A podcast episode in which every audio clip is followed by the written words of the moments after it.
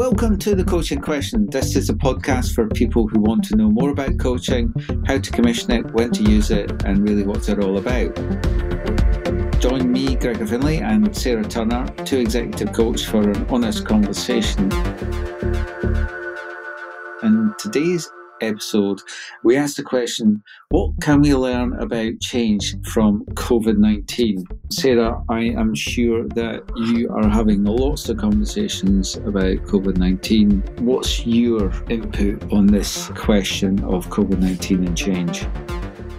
As you know, there's a number of models that can be really useful when we're looking at change, and I'm sure we'll go through some of those in the session today. But actually, one of the key things that I'm noticing in my coaching is a need for structure. So I was working with a client the other day, and for her, it's this whole challenge of blurring of boundaries with everyone working from home. It's this tendency to not have a clear end to your day, which when you're commuting into the office, and you have to catch a particular train or collect your child from childcare or get home to see your partner, um, whatever that might be, it, that enforces an end to your day. You see your colleagues leaving the office, so you leave the office.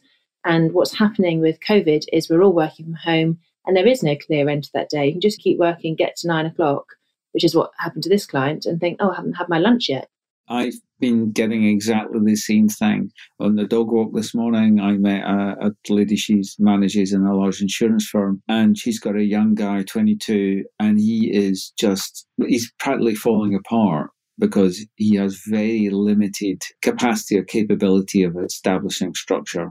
So he is working till nine o'clock at night, and she's saying to him, "Come the end of the day, say five thirty, you have to put your laptop away."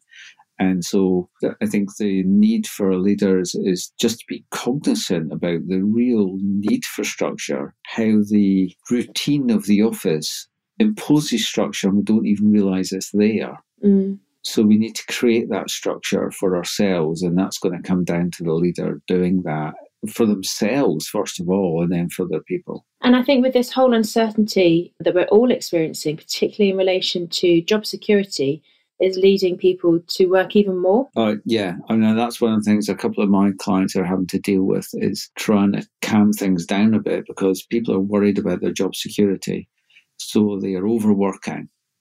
They're trying to prove themselves so much that they're overworking.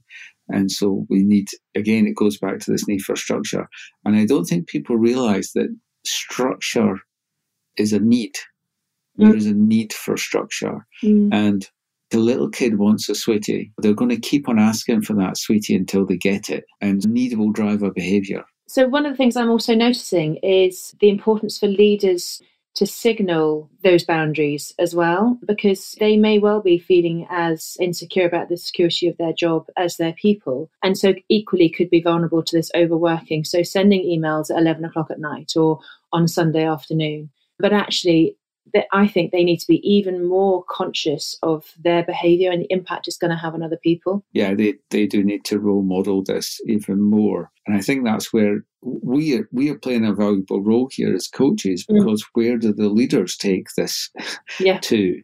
Because they're feeling under exactly the same pressures, the same uncertainties, the same need for structure. And that's one of the valuable roles coaches can play is help people. I think some partly just from our, our greater psychological understanding. Yeah. I think we can help people become aware of the things that they're just simply the things that are pulling their strings that they're just not aware of.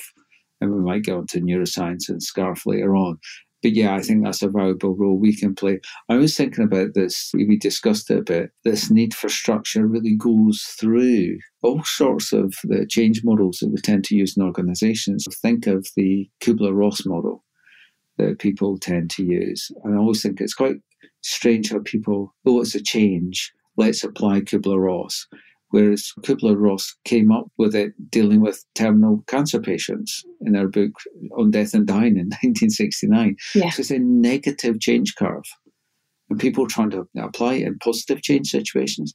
But it is actually perfect here yeah.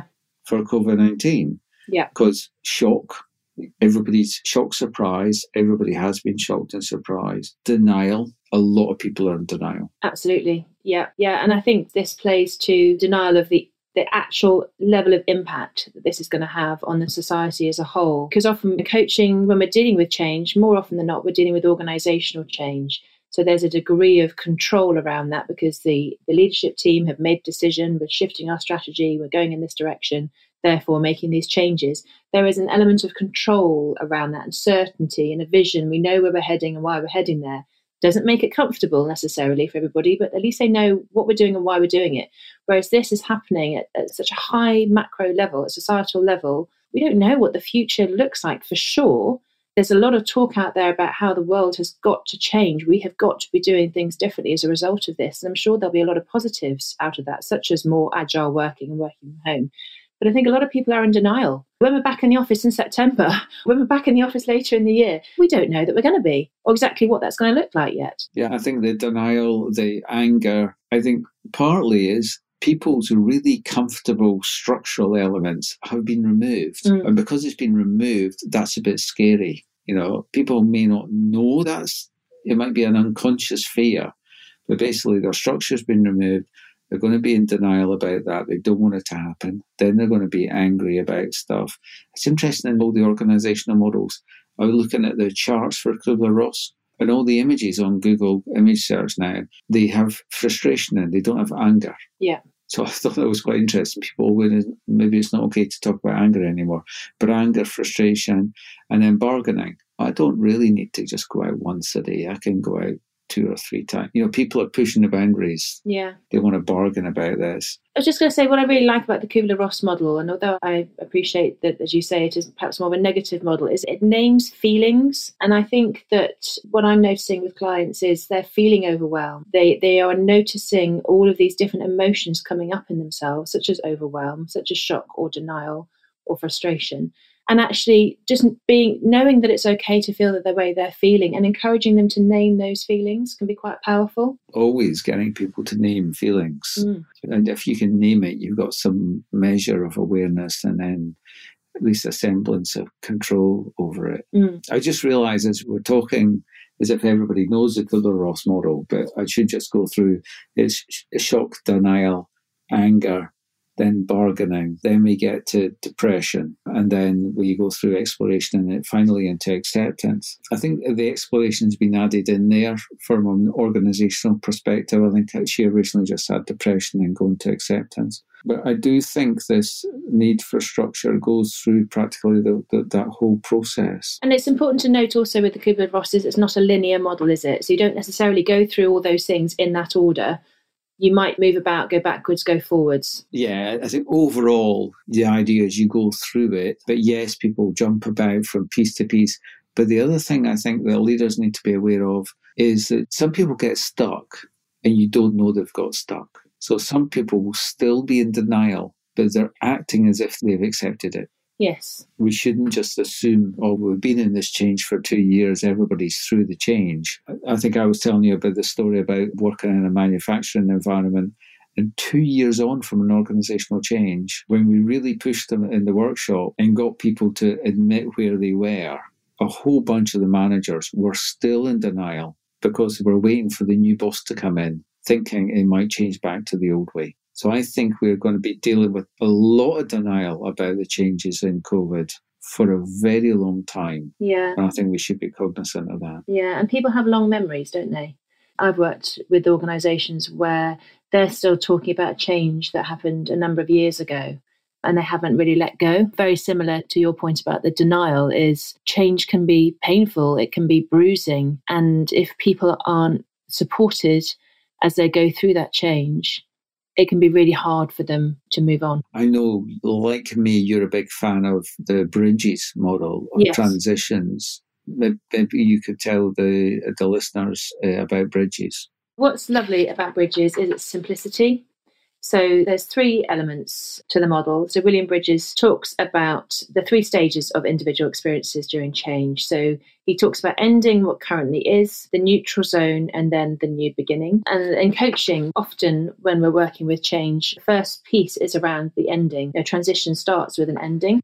I was going to say, first of all, he's very, what's the word? He really makes it ve- very clear that we're not talking about change. Change is all, always happening. Yes. Mm. He's very clear that this is a transition yes. that we're going to, that we need to very strongly signal what is ending. And I think that's one of the, the really difficult things for our leaders at the moment is to be clear on what is ending. Mm. It's, that's quite hard.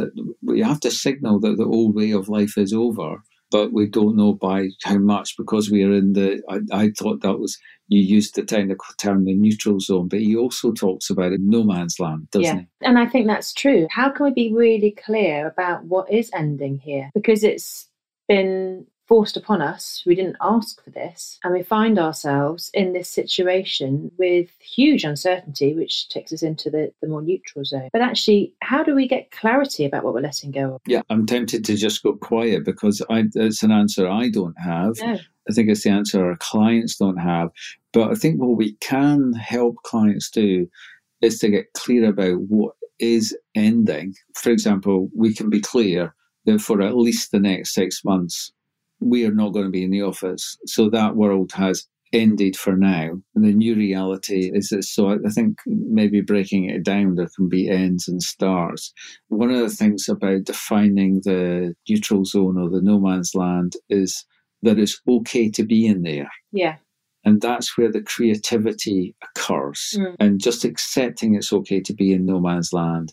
And then when you can get clear on what the new beginning is, you can signal a strong start. Yeah. And he talks about how the neutral zone, he uses this phrase, how it's the seed bed for new beginnings. I really like that use of language. And I've heard lots of people talking about at the moment. And I guess what I want to highlight here is although we don't have that certainty about exactly what we're letting go of and what the future looks like, what we can bring about some certainty or what we can control ourselves in our own individual lives thinking a little bit about what's within our control and what's not in our control. If we think about what is in our control, what, what's the seedbed for new beginnings? What are some of those things that perhaps we want to let go of, we choose to let go of because we find ourselves in a new place now where those things don't serve us anymore? And therefore, what does that mean for our future and, and the next step?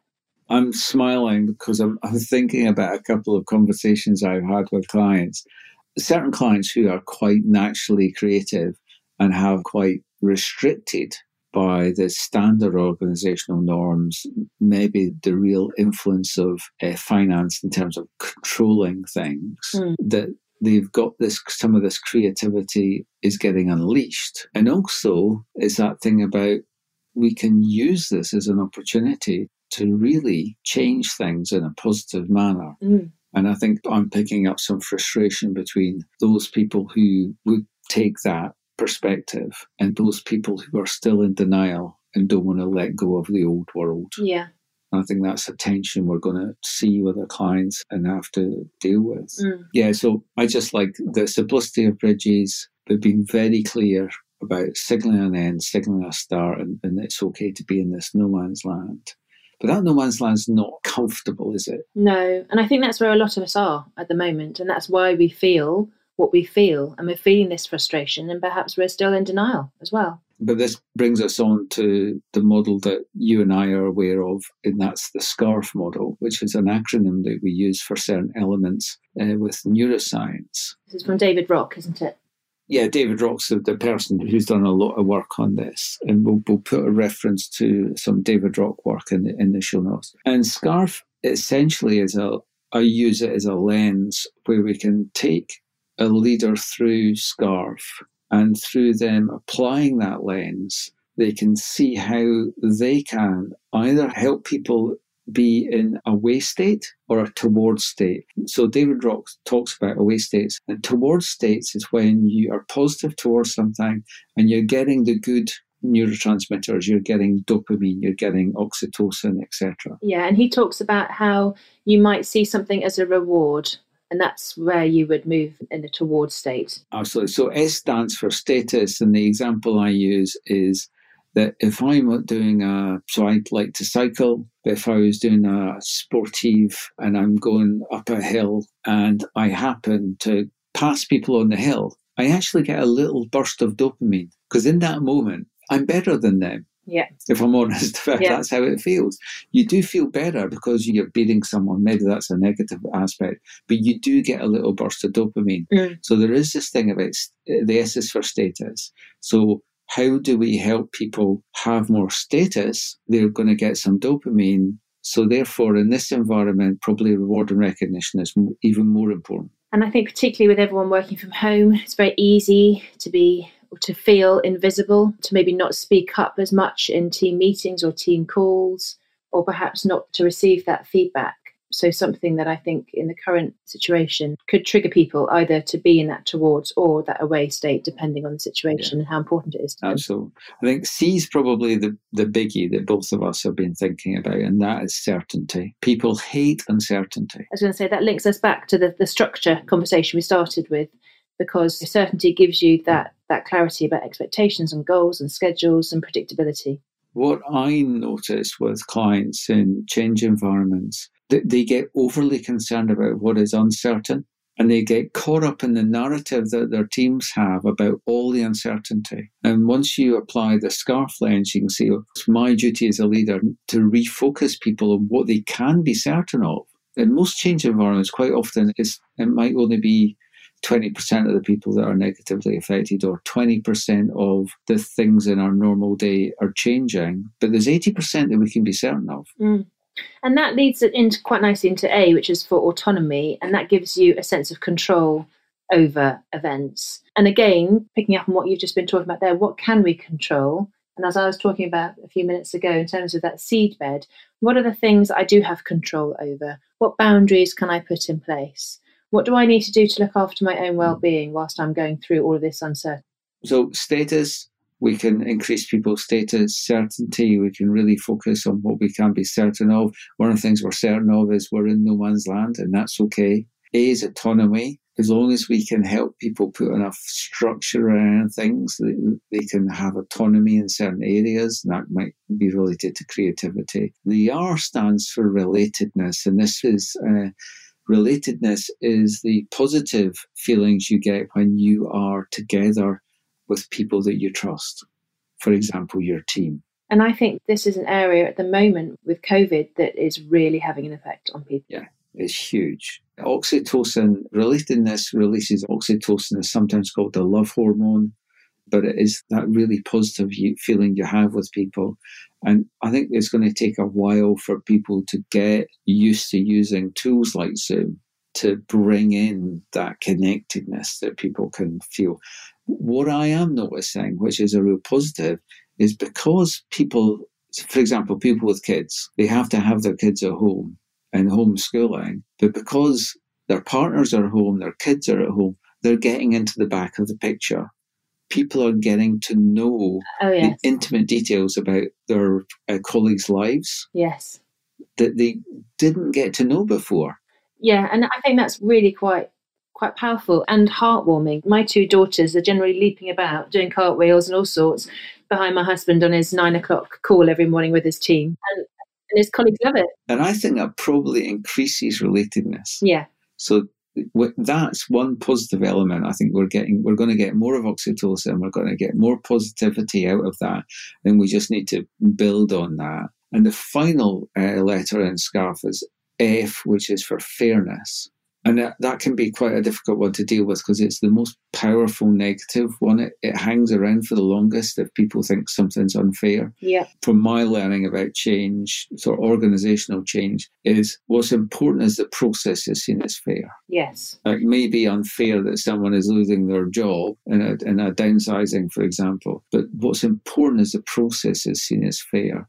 So, one of the things you can argue whether or not the government is doing things rightly or wrongly, but I think they are trying with their consistent communication. I think consistency is also important, but I think they are trying to make things come out as things are fair across the whole of society. Mm. I'm not sure if fairness is so relevant to this, but definitely the scar of scarf that all those are really highly relevant in this situation yeah and i think that how the model can be really helpful is is understanding that everybody's needs are different so what threatens one person might not affect another in quite the same way. And when I've shared this model with clients, quite often they've come back to me and said, Oh my God, that's completely switched the light on for me. Now I understand why this person's behaving the way that they're behaving. Even if just that one thing comes out of this podcast, that people can look at Scarf and think of it as a lens that they can look through. Mm. They look at their team and they can say, okay, what am I doing to impact positively or negatively all these different elements of SCARF on my team in an award place or an away from place? And for me personally, am I being put in towards state or a, a away from state mm. by this? I mean, I would even go one step further and say, I think, yes, it's useful to use for yourself. But what about if you've got the team together for a team meeting. Probably can't do offsites in, the, in, in quite the same way, but you could do it virtually and just share one or a couple of these models. I want you to have a look at this in advance, have a think about how you're feeling, and let's have a let's have a team discussion about where we're at and what's going on for us, what's working well, what's not working well. Yeah, and by sharing the bridges model and people um, agreeing where they are, mm. you increase certainty. Mm. And the very act of doing it together will most likely increase relatedness. Absolutely. Everybody's in the same boat everybody feels together in no man's land. So all these things do gel together. Yeah. Hopefully, people um, have found this, um, and we've just been having a chat really about change in, in COVID, but hopefully, people will have got some uh, really useful stuff out of this conversation. Yeah, it's been great. I've really enjoyed it. So thank you. Yeah, I also enjoy a good natter with you, Sarah. You know that. So, thank you for taking the time to listen to our show. We appreciate any feedback and we're keen to respond to any questions there are out there about using and implementing coaching in organisations. So, please email us on info at thecoachingquestion.com. And as we've mentioned, we'll share more details about each of the models in the show notes. Please do give us a rating on iTunes or your preferred podcasting or video platform. It really helps us to spread the word to a wider audience. Thank you, Sarah. Bye-bye. Bye.